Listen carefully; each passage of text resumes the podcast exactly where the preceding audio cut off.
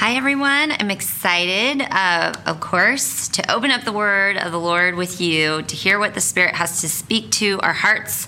Today, we're covering a huge amount of ground, and so I am desperate for the Lord to completely take over. So, Heavenly Father, I just ask right now that your Holy Spirit would come and um, that your will be done um, on earth as it is in heaven. Lord, we need uh, your Holy Spirit. I need your Holy Spirit. Would you be the one who guides us through, illuminates your word, um, and and really uh, just completely takes over uh, this study as always, Lord. This is for for your name's sake. This is uh, your your kids. This is your church. Um, we are your people. These this is your word, Lord God. We lift you up. We magnify the name of Jesus, and we just ask that your word, as it goes forth, would accomplish accomplish what it sets out to do um, right now. In the mighty name of Jesus, Amen. So last week we were uh, in Isaiah. We had started Isaiah. We finish the second half of Isaiah uh, today, which is amazing. So grab your cup of coffee. Uh, we're going to go fast and um, get your pen, your Bible, paper, and we're going to dive into um, that second half of Isaiah. And we're learning, you know, that many times, and as we see in the book of Isaiah, um, both aspects of Christ's suffering, but then also him ruling and reigning would be kind of like mixed together in a single phrase, even in one prophecy that's going to be given to us. We're going to look at that. The, the prophets would be speaking of aspects, um, you know, of the first coming of Jesus Christ, and then they would go right into, uh, you know, a word of prophecy about the second coming of Jesus Christ. It was a mystery to the, the prophets. Uh, the, the glorious reign of Jesus the Messiah, who would sit on the throne of David and, and bring peace. Um, and then, then they would have words that the Holy Spirit would inspire them to speak and write. And it would talk about a man of sorrows, a man who was acquainted with grief and these prophets themselves did not understand exactly what they were writing because it was, listen, it was written for our sake. It was written for you and for me. Uh, Daniel, uh, we're going to get into the book of Daniel. Daniel sought further understanding, and you know what the Lord told him? He said, Daniel, seal it up. Seal up the words that I have spoken to you, that you have written down. I want you to seal it up because it's not for you, Daniel but it is for those who would be in the last days. It's for those who would be on the earth in the end times. He goes, it's, it's not for you, but in the last days, knowledge is going to be increased, Daniel. And they're going to be able to put these pieces together, even the things that you don't understand. These things are for a generation. They're written down even through you by my instruction, by my spirit for a generation that is to come. And we are that generation. You are that generation. He says they will understand these things. And the most amazing thing that, that in all of space and time and history, this epoch of time, the Lord has destined and purposed for you to be on the planet now. There is great, great destiny that, that is written over your scroll for your life to participate with the Lord in this time. I was talking to my daughter Bentley, who is a junior in high school, and all of the things that coronavirus has stopped for her n- normal planning planning. You know, we've got the senior year coming up, we've got finals taking place now, but it's all online. I mean, everything is mixed up. And we were walking, and there's great frustration and there's sadness for the seniors of this year that, that didn't get to do their normal graduation and things like this. And I said, honey, you have to start to have the Daniel vision. You are a Daniel generation. You and I are part of that Daniel generation where we need to see and have a totally different perspective. We've got to be able to go all all the way to the end when Jesus Christ is coming back and ruling and reigning on the earth. It completely changes your perspective and your plans. And instead of getting depressed and sad, it starts to awaken and stir faith in you and hope in you and great design and destiny over you that you were chosen to live for such a time as this. And for us to be lord what what are you saying? What are you speaking to me? What is my part to play for uh, you know this great privilege? For this to be part of the, the destiny that you had written in the plan over my life. So we're looking, we're looking at that here. Um, we, we get to look at these prophecies that were written so long ago, literally thousands of years ago, and we have the advantage of history. So we can look back through space and time. We can see what they wrote, and then the Holy Spirit starts to put those pieces together for us. We can look toward the second coming of Jesus Christ as we start to see all these things that are taking place around the world. Uh, you know, and, and then we are the ones who are supposed to be able to say, because we have the Word of God, because we have the Spirit of God living inside of us, we say, ah, that is what Daniel, the prophet, was talking about so long ago. And it begins to unfold to us step by step, piece by piece, like a puzzle uh, in these days. So, Jesus, knowing that he would fulfill both depictions of his coming, remember the first and the second, when he was here on the earth, picture him there. He's got little sandals on and he walks into the synagogue in Nazareth. And they ask, Rabbi, teacher, would you read the scroll, the portion, the parsha reading for today's reading? And so all the Jews around the world would have opened this same portion up at the same time. And Jesus himself opens to Isaiah 61. You might want to turn there right now. And the most amazing thing happens as he's reading the, the prophecy of Isaiah, he actually stops in the middle of verse 2 in our Bible. They don't have verse 2, but for us, in verse 2, he stops. And then he closed the scroll and said, Today, this scripture is fulfilled in your eyes literally proclaiming that first part of Isaiah 61 being fulfilled in Jesus in their day. And so he didn't go on. Why did he stop there? It's very specific.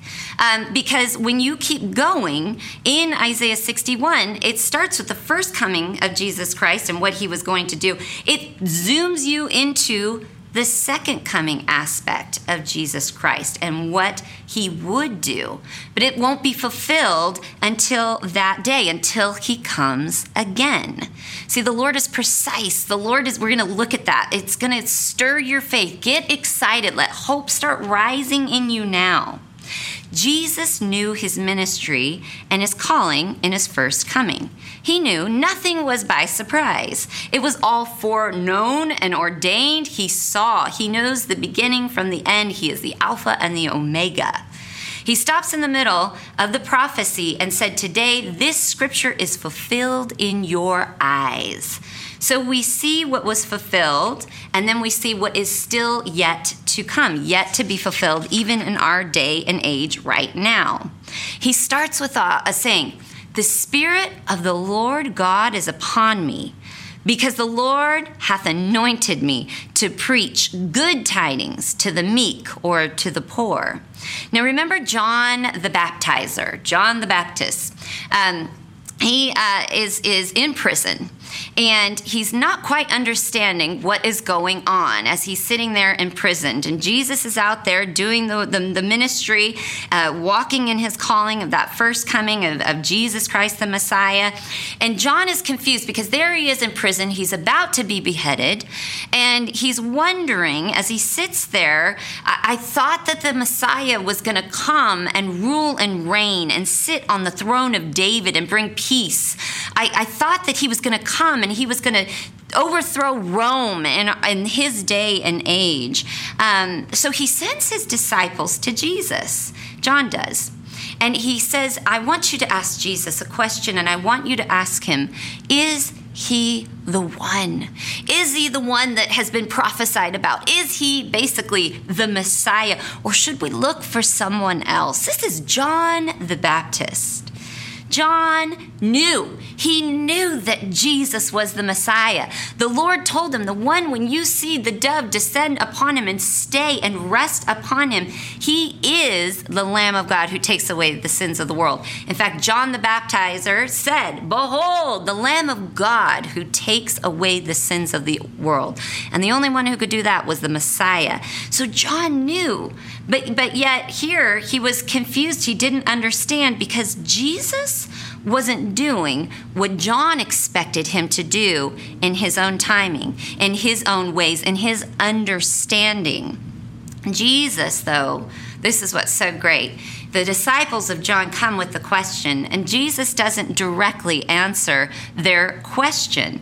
The time goes on, and the disciples are with him, and they watch as Jesus takes a blind man and opens his eyes and he sees. As he as he touches or speaks to deaf ears and commands them to be open uh, for the lame to actually be held by his hand and picked up and they walk without crutches. They no longer have to lay on a mat. And he's going throughout all the villages and, and he's teaching and he's preaching the good news the gospel. And so he says to the disciples that are coming with the question for John, who is about to be beheaded. He says, Tell, tell John this, tell him this. The blind see, Ugh. the deaf hear, the lame walk, the poor, they hear the gospel. It's being preached to them. He goes, The gospel is being preached. The good news is going out to sinning man who would repent. And it's good news, John.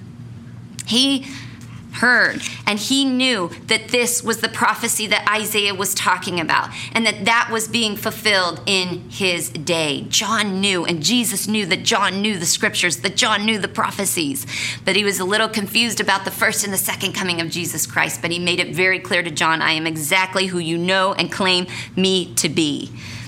He has sent me, Jesus said in Isaiah, to bind up the brokenhearted, to proclaim liberty to the captives, and the opening of the prisons to them that are bound. Now, this part of the prophecy in Isaiah 61 that Jesus came to do, it speaks of the ministry of Jesus Christ to those who had died before his first coming. Those who had died before his first coming. Peter tells us that Christ preached to those souls that were imprisoned.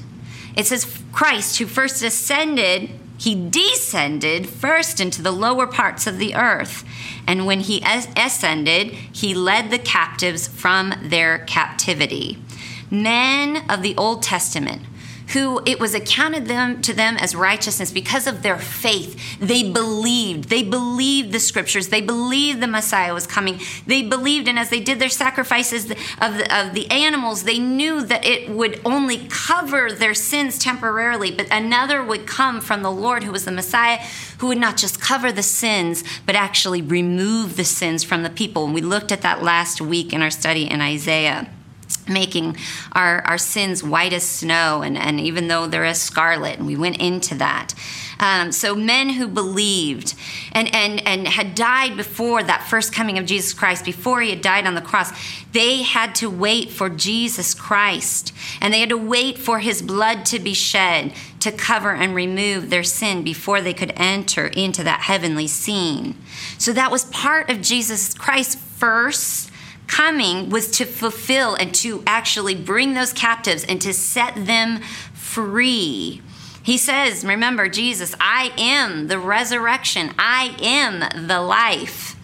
Now, back in Isaiah 61, we continue, and he says, This is the acceptable year of the Lord.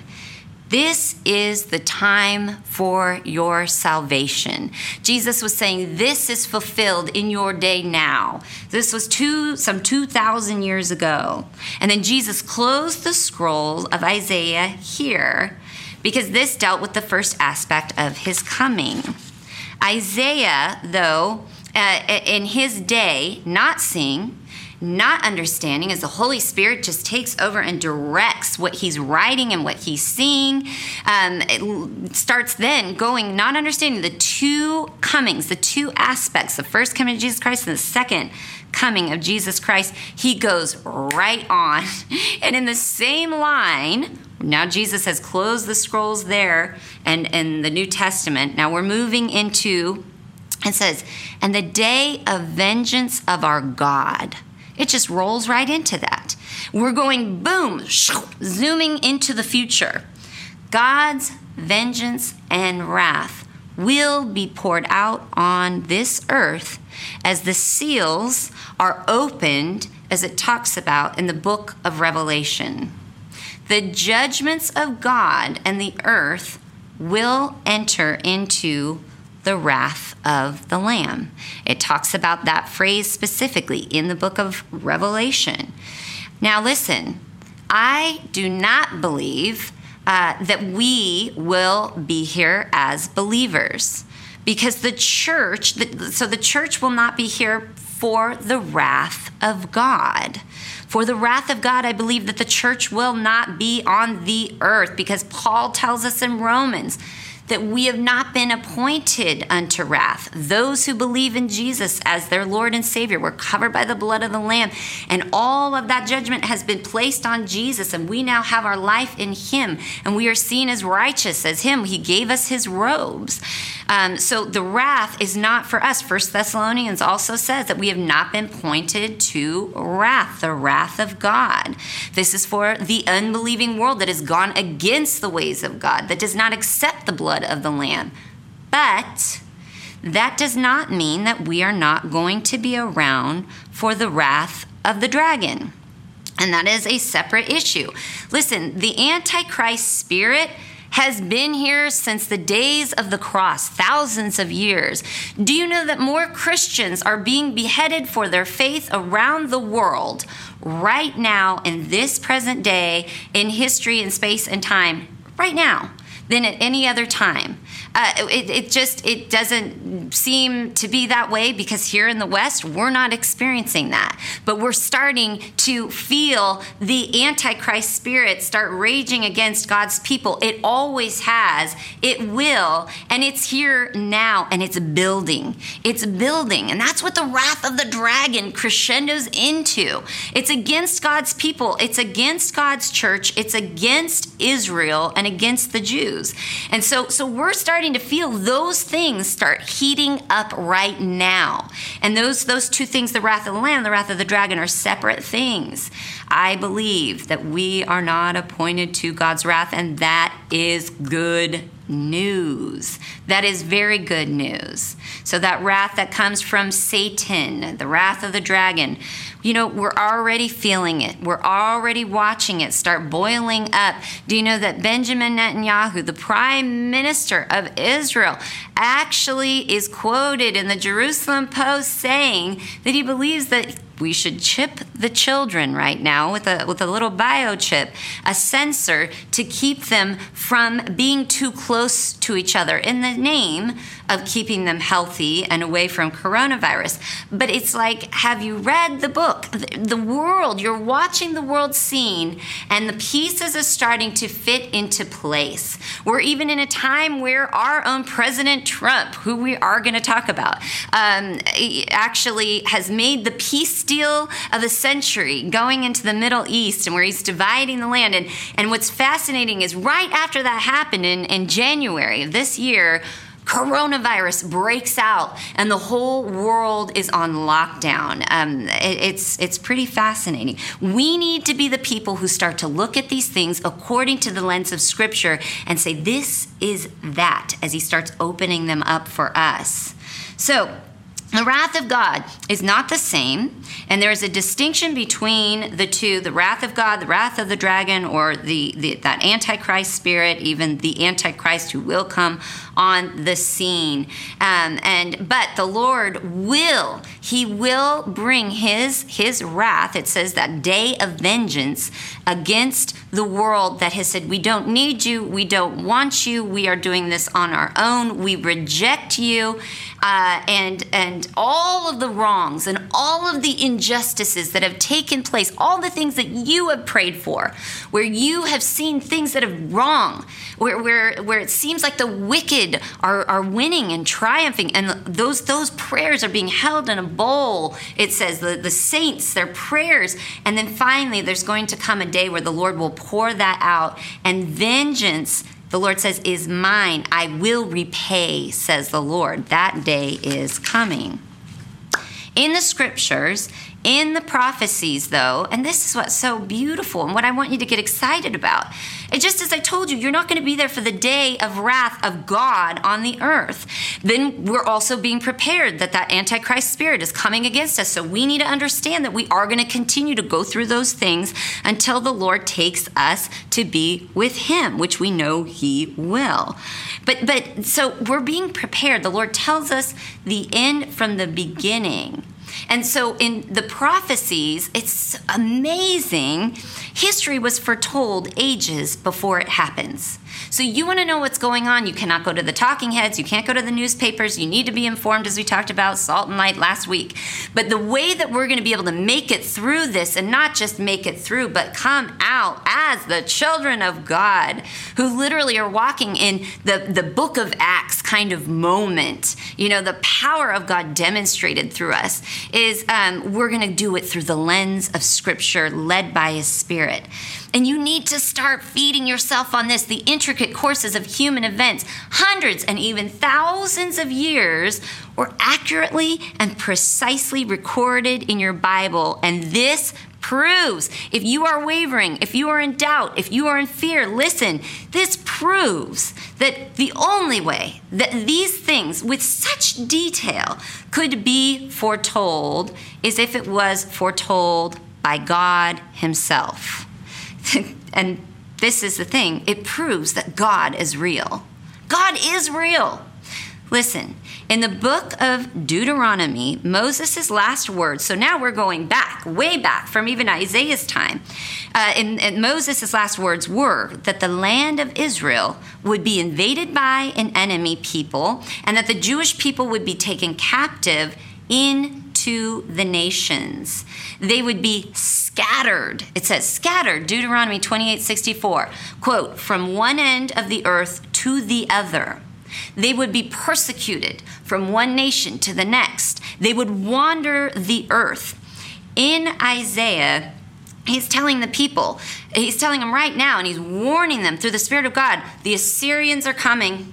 Babylon is coming after that. And they're, they're going to come and they're going to put us into captivity. People of God, are you listening? The Lord is letting us know what's about to happen. That's Isaiah's day. And it came to pass just as Isaiah prophesied it would. That is history. That is fact. That is truth. We have it. We know. But then the exile also was given an expiration date because our God is a date setter, which is amazing. He said it was going to be 70 years that you will be in captivity. It was precise, it was accurate. He told the prophet Jeremiah, You will be in captivity for 70 years. And the whole thing is, is we're looking at right now, like, you know, the vaccine will save us. No, the vaccine is evil. You know, they're talking about biochipping people. Do you know that they've already done it to people? The homeless in Austin, Texas. You can look it up in uh, it's called My Pass, and they have chipped the people, the homeless in Austin, Texas. When I read it, I started crying, and it gives all their information, their medical information, and kind of their their status of what they can get and what they should be, you know, all. And you just it's chipped. It's just right there, and the information is there. And and you're you're hearing of you know the economy. Maybe you're struggling even yourself right now with where the next paycheck is going to come. There is so much fear that is going on, and there is so much contradiction that is happening. There is so much injustice in the land. Um, when, when we see a, you know, a young black man who's just literally exercising and running and is literally gunned down by two men in their truck for simply exercising, regardless of what they thought. Unbelievable. Where's the justice? And all these things are mounting, and we're watching, we're feeling the pressure. And what I want you to know, and I want you to be encouraged, and I want you to just settle your spirit and your mind, your emotions and your thoughts right now. We overcome this period, this time that you've been destined for, when we live by it is written. That's exactly what Jesus did. When he was in that 40 days, quarantine means 40 days, 40 days quarantine. He was sitting there, and, and as he's fasting, and the little spirit put him into the wilderness, he's tempted by the devil. And the way that Jesus overcame is an example to us in this quarantine. We overcome the enemy coming against us, which he is right now by living by it is written. It is written. You need to be encouraged. You've got to feed yourself. You've got to focus. You've got to think on these things. You've got to dwell on these things. You've got to chew on these things. That the Lord God does everything on time and in his time.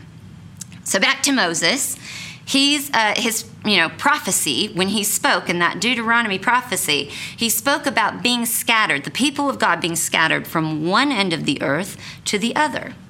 This would be fulfilled in its entirety in the second exile. So there was a first exile, but then there was a second exile in 70 AD. Jesus himself told his disciples that the Romans were going to come and that basically the people of God were going to be dispersed all over throughout the whole world. And that happened. The Roman armies came, they destroyed Jerusalem, and they drive out the people of God all over the face of the earth.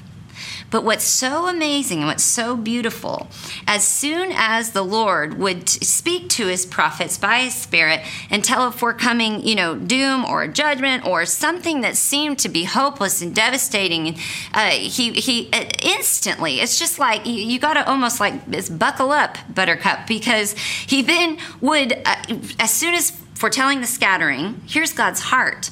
He never leaves his kids there. He says, then the Lord your God will bring you back from captivity, and he will have compassion on you, and he will gather you again from all the nations where the Lord your God has scattered you.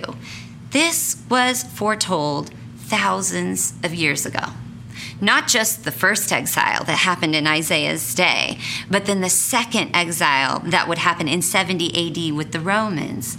He also prophesied, though, of the return of the Jewish people to their ancestral homeland, their ancient homeland. And listen to me here. When you saw that prophecy be fulfilled, that even Moses spoke all the way back in Deuteronomy, and all the prophets spoke of the regathering, we're going to keep coming back to this and getting different layers of it, and the amazing, beautiful power, it's inspiring of who our God is and that He has everything under control. He says, when you see, that prophecy of them being scattered all over the earth for some 2,000 years, and then I regather them back into their land, you need to know that this is a sign. This is the sign that you are in the end times. That was some says 72 years ago. As we've noticed in prophecy so many times, and this is why you have to, this is, we're learning God's ways. There's a dual fulfillment of prophecy. There's layers until an ultimate fulfillment. So many times there is a local situation like Isaiah, and he's, he's telling his people, don't, don't go into Egypt for help in this impending invasion of Assyria. So this was this was coming towards them. This was soon and near for them in their day and age. He says, trust in the Lord for your help. He goes, you keep going to this arm of flesh, and we do this too, and this is a word for us right now. When he was saying the prophet, and he speaks to, to you and to me today, don't look for an arm of flesh to go and help you. You go to the strong arm of the Lord. And then the prophet, after he goes into this, you know, impending Assyrian invasion, he then zooms into the future again. And an example of that, I love this. We're going to look at Isaiah 31 5. And the whole intention of this is to bolster your faith, it's to build and stir up your faith right now.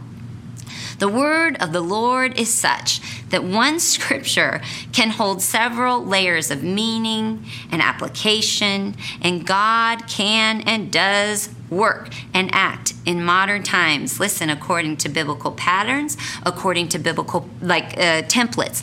And the reason is he wants to teach you and i. He does not want us to be caught unaware. We're as kids. We're supposed to be mature. We're supposed to be discerning of the things that are happening. And we go ah I've seen this before, and we go back to the ancient scrolls and we look there to our answers and what to do.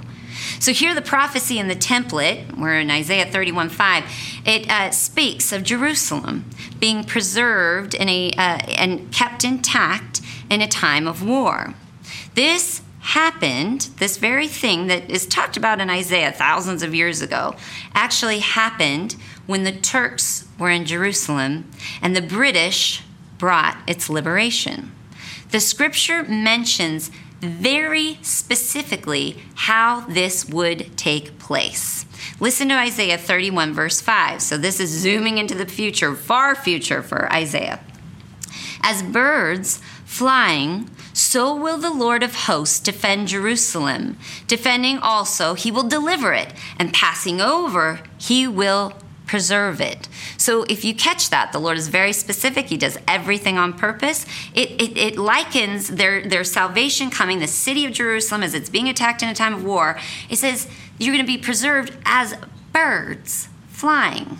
Birds flying. The prophecy is unique in its imagery as birds flying over it. That's how God's protection was going to come. Isaiah saw it as birds flying over the city of Jerusalem as a war is taking place, but it gets to stay intact. Jerusalem had been in many fights up until this point against armies, swords, um, great, uh, you know, mighty men, uh, you know, uh, uh, chariots and horses and archers uh, and, and siege work laid against it but never a war where deliverance would come as something as birds flying over it until 1917. Hmm. The British General Allenby's Air Force would use planes, airplanes. So in Isaiah's day, for him to describe a plane you know, as a bird. This is what he saw. And remember, the prophets don't always understand what they're writing because they're going in and out of time and space, uh, where, you know, the Lord is giving, you know, it for us to turn and look and see this is that. So he uses these airplanes, and they played a huge part of the liberation and protection of Jerusalem. Now, don't get bored. We're going to go into more details because this is how precise and how awesome our God is. Not wanting Jerusalem to be ruined, they drove the enemies out from the sky. That was the plan. They didn't want to just like bomb Jerusalem, the ancient city that has the beautiful ancient holy sites. Um, you know, so so they wanted to preserve it. Um, and it's worth noting. Listen to this: that the Anglican Church, remember, we're talking about the British Army led by General uh, Allenby, that the, the airplane force. So this is a British Army so you think that many of them possibly went to the Anglican Church? Yes. They have a common book of prayer. December 8th, 1917, was the last full day of fighting for Jerusalem, okay, using those airplanes. Now remember the common book of prayer that the Anglican Church would have used. This is the British Army here. It's the common book of prayer. This was written literally hundreds of years before this day, December 8th, 1917. And there was an appointed scripture for that day's reading. And this is how the Lord orchestrates all things to his plan in great detail. So this was like a devotion for them. And they would have opened. Do you know what that day's reading and scripture was? And I quote As birds flying, so will the Lord of hosts defend Jerusalem. Defending also, he will deliver it, and passing over, he will preserve it. It was precise it was the exact same verse that we were talking about in Isaiah. This was read by the British soldiers on the day that they would deliver Jerusalem. And I cannot make this stuff up, people.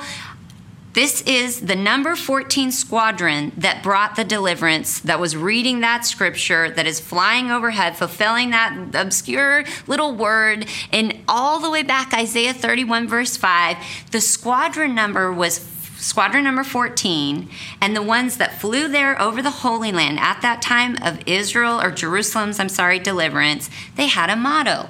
Their motto was, quote, I spread my wings and I keep my promises. When I read that out loud, Sean actually kind of was not paying attention. He was doing lots of things in the kitchen. And he goes, Well, yeah, but the, back then they actually were more uh, ready with the word. They were more in, in, the, in the church and the word of God. And I said, No, Sean, it's not a scripture, it's their motto. But their very motto sounded so much like the scripture that they were going to fulfill. He thought it was scripture. God's knowledge. Listen, it stretches to every event, every situation, every danger, every war that is to come, including coronavirus, until he comes again. Okay, we're going to look at Cyrus. This is in Isaiah as well. I am not going to quiz you after this. Please do not feel like you have to get every single note and memorize these things. This is just to stir your faith, get the overarching picture that our God is in control. Just like Isaiah saw in our last week's reading, the Lord high and lifted up, he's seated on the throne, his train, you know, his robe fills the temple. So the Lord is on the throne right now. Things are working together according to what he wills.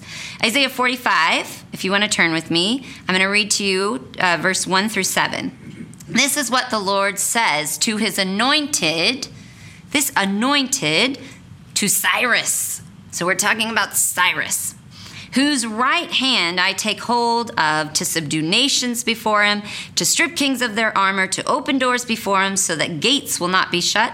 I will go before you, this is the Lord, and will level the mountains. I will break down the gates of bronze. I will cut through the bars of iron. Verse 3 I will give you hidden treasures, riches stored in secret places. This is why so that you may know that I am the Lord, the God of Israel who summons you by name for the sake of my servant Jacob. So it's about his covenant with Israel, his promises that he's going to fulfill and keep to fulfilling them to the end of time. He says, Of Israel, my chosen, I summon you by name to bestow on you a title of honor, though you don't know me. You don't know me, Cyrus. Even though you don't know me, I'm bestowing this honor on you. And it's not because of you. He says, I am the Lord, and there is no other. Apart from me, there is no God. I will strengthen you, though you have not acknowledged me. Cyrus. Verse 6 So that from the rising of the sun to the place of its setting, people may know that there is none beside me. I am the Lord, there is no other. Verse 7 I form the light and create darkness. I bring prosperity and create disaster. I, the Lord, do all these things. So listen to me as you're freaking out as elections are coming up. We need to be praying. We need to be active. We need to be doing our, our part. We need to be informed. But this is ultimately what you have to have that long view. You need to understand these truths. God can and does use ungodly leaders for his purposes. Hmm. Twice, the nation of Israel was sent into exile. The first time to Babylon, the second time to the ends of the earth. Twice they returned, once in the ancient world and once in the modern, only 72 some years ago. The king who ordered the decree, listen, to return was named Cyrus. So, right here, as we're learning, there is a template, there is a type, there are patterns that God uses to teach us to say this is that. In our modern time, the regathering of the Jewish people in the 20th century, it replayed with the Cyrus anointing in the presidency of Harry Truman. Harry Truman sent word for the exiles of Israel to return. He worked for a resolution that brought Israel back into the world and his recognition of the nation at the moment of its birth. Now, there's so many details that you can look at in Jonathan Cahn's book called The Oracle that are mind blowing. If you want more, there's so much just on uh, you know Truman alone, but we're going to go into Donald Trump because listen, God often and likes to use the least likely to do his purposes, his bidding at his will in his time. So Truman set the template of Cyrus. He set everything into motion that would lead to the rebirth of Israel. Just like under King Cyrus in ancient times and his leadership, the Jews were set free from Babylonian captivity. Cyrus was not a believer, and I quote, I have called you by your name, though you have not known me. God used Cyrus to fulfill God's will. Now, let's move to uh, March 2017. Trump's first year of presidency, he issues a statement on Nowruz. And you're like, what the heck is Nowruz? And why do I care? Because again, of the specific, specificity, okay, say it, specificity. That's the word. I love to use it and I can never say it. Nowruz is literally the New Year's Day celebration of ancient Persia. I mean, it's like a movie, and, and when you watch this unfold. So, this is the day that Trump spoke of King Cyrus, ancient Persia's New Year's Day. Quote Cyrus the Great, a leader of the ancient Persian Empire, famously said that freedom, dignity, and wealth together constitute the greatest happiness of humanity. Ezekiel, we're going to get into Ezekiel, but chapter 1, verse 1 says, Now in the first year of Cyrus, king of Persia, that the word of the Lord by the mouth of Jeremiah, the prophet Jeremiah, might be fulfilled. Remember, where they're supposed to be in captivity for 70 years, and Cyrus is going to be stirred by the Lord. It says, the Lord stirred up the spirit of Cyrus, king of Persia, so that he actually makes a proclamation it's all working together. It's in that first year.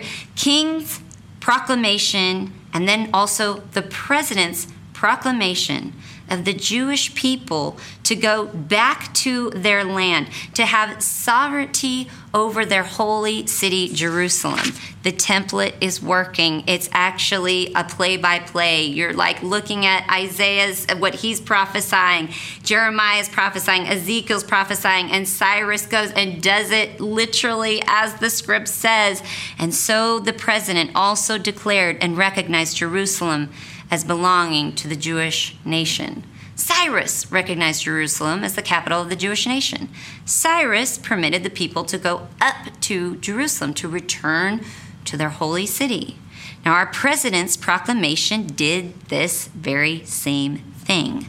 The prophet Jeremiah revealed how long Israel's exile would last, as I told you, 70 years. It's Jeremiah 29 10.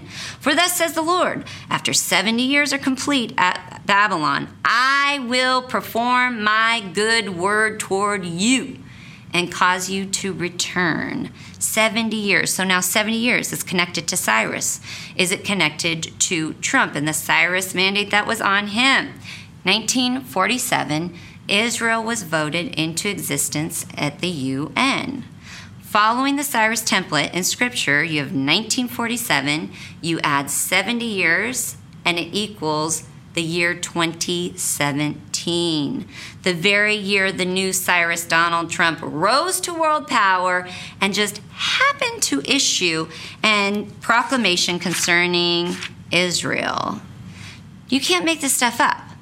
Only God could predict these things so precisely and so on time and so beautifully that everything just starts lining and fitting up. It's as if they are reading the book themselves. Trump in his declaration said, and I quote, It was 70 years ago that the U.S. under President Truman recognized the state of Israel. So now you have both ancient king and modern in their first year of reign, both of them, first year of presidency, first year of reign for the king, both proclaim in kingship, the other in his presidency, the recognition of the right of the Jewish people to Jerusalem and Jerusalem as its capital.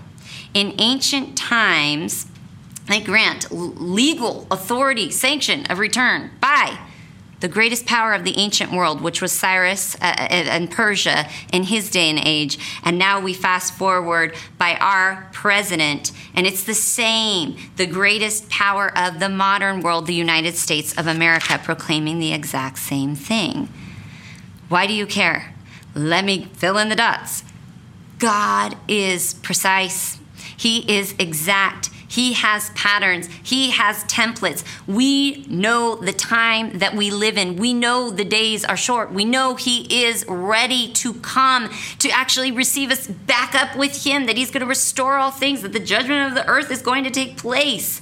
But not for us because we're not on the wrath of God.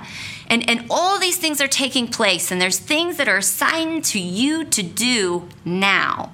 And it's not just to wait and hunker for Him to come and take us away.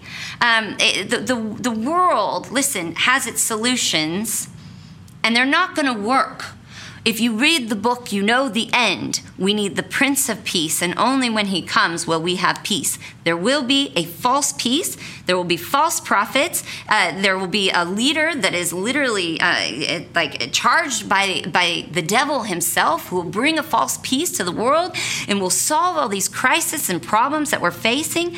Right now, you have the world that's telling us that it's the vaccine that's going to save us, and it's not. There are people who are saying the biochip is going to save us for our economy, and this is the only way we can have safety and security in the land. Um, you know, but it won't. More testing is what we need. More surveillance is what we need. And the only thing that you and I, as the children of God, need to know is that we don't need to be afraid. We do not let that spirit enter or come upon us, but we've been given power and love and a sound mind. And what our answer is, the only way out is to look up on our knees. That is what we are to do because He is the way, He is the truth, He, Jesus, is the life. It's time for us to turn back to God. It's time to repent. No one's talking about repentance, but yet that is the very thing that if you look through the prophets, it was, I'm looking for the remnant. I'm looking for those that I can send, like Isaiah. Who will go for us? Who will I send? And those remnant, that's you, that's me, that Daniel generation. We need to be the ones that have the answer. We know the time. We have the hope that, that, that God is coming for us again to redeem the earth. But we are to actually be doing things in this space and time right now.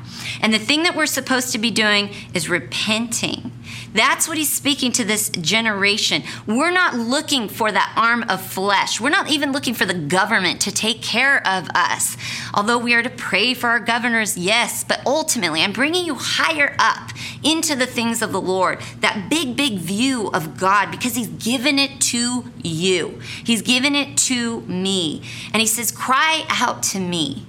Be desperate and broken for me to be that the arm of God that protects you, that gives you provision. You know, I, I, am Jehovah Jireh. Uh, I, I'm, I'm Jehovah Rapha, the God who heals.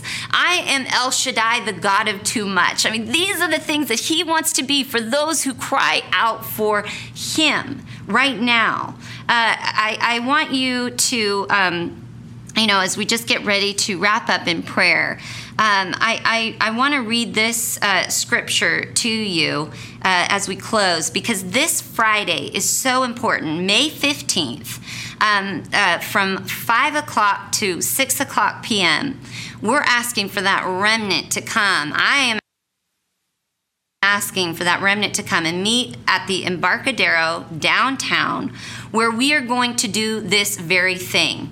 We're going to fall down on our knees in complete dependence and crying out to God, saying, We need you. We are not looking to man to fix these problems. We will not use our own wisdom and understanding because they are nothing without you. Your ways, and Isaiah talks about it, are not our ways. Your thinking is higher than ours. You, you literally span the universe in your right hand.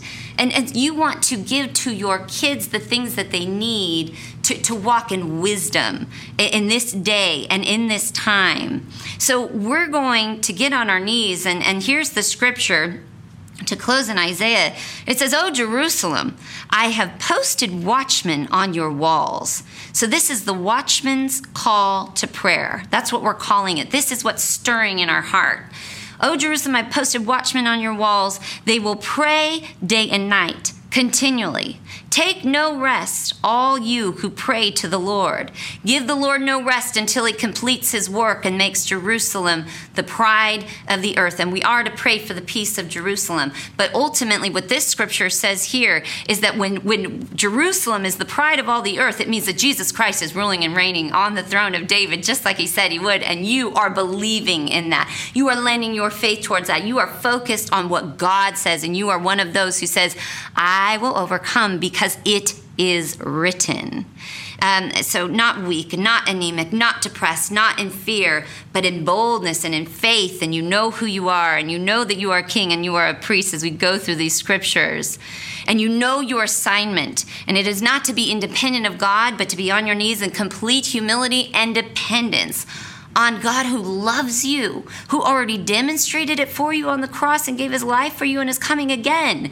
And the world needs, the world needs us, the watchmen who know the time and know the word and are led by his spirit to do what we have been called to do as the watchmen. So please look up San Diego Watchman.com. It gives you the details there Forward it to all of your friends. I look forward to seeing you as a prophetic sign as we cry out to God for this unique, prophetic, unprecedented time and space in history and actually watch the church emerge into that book of acts moment you know uh, that, that we are destined for a revival and a harvest like the world has never seen um, so our homework this week is actually going to be to read through Zephaniah, Nahum, Habakkuk, and Jeremiah chapters 1 through 18. And people laugh, but I'm like, what have you been eating up until this point? Netflix, binging, uh, you know, uh, things are closed down. This is what you, this is the new normal. They want to condition you to say that, you know, being far away from people, isolated, lonely, and afraid, and death everywhere uh, is the new normal. So get used to it. I'm telling you, this is the new normal, that we're eating and living off of every word that proceeds from the mouth of God. Amen? Amen. All right, let's pray. Dear Heavenly Father, we humble ourselves before you right now, and we ask that you would enact this word. You would literally, uh, you know, as we hear the scriptures, that it would be mixed with faith, Lord God, and, and that the, the remnant and the watchman would rise now, even as they hear these words. It, it's an action step that you are saying, This is the note, this is the time. This is my vision. This is my plan for my people to stand in the gap right now for the world that is lost, for the world that does not know me, for the world that is choosing to do things away from me, against me, for the world that is under that spirit of antichrist even now. Those captives that need to be set free, the blind, Lord, they need their eyes open, their ears to be open, Lord God. The lame, they need those feeble knees, they need the strength to rise and stand in their true destiny as the children of God, and they don't know they're lost. They're broken. And Lord God, we want to stand in the gap. We want to cry out to you and say, Lord, give us your wisdom, fill us with your spirit, stoke that fire in us. Let us have your perspective and your vision, Lord God. We will not depend on the arm of flesh, but we will look to the strong arm of the Lord. We will fear the Lord God Almighty and we will overcome by it is written. In the mighty name of Jesus, amen. amen. I look forward to seeing you on Friday on our knees. God bless you.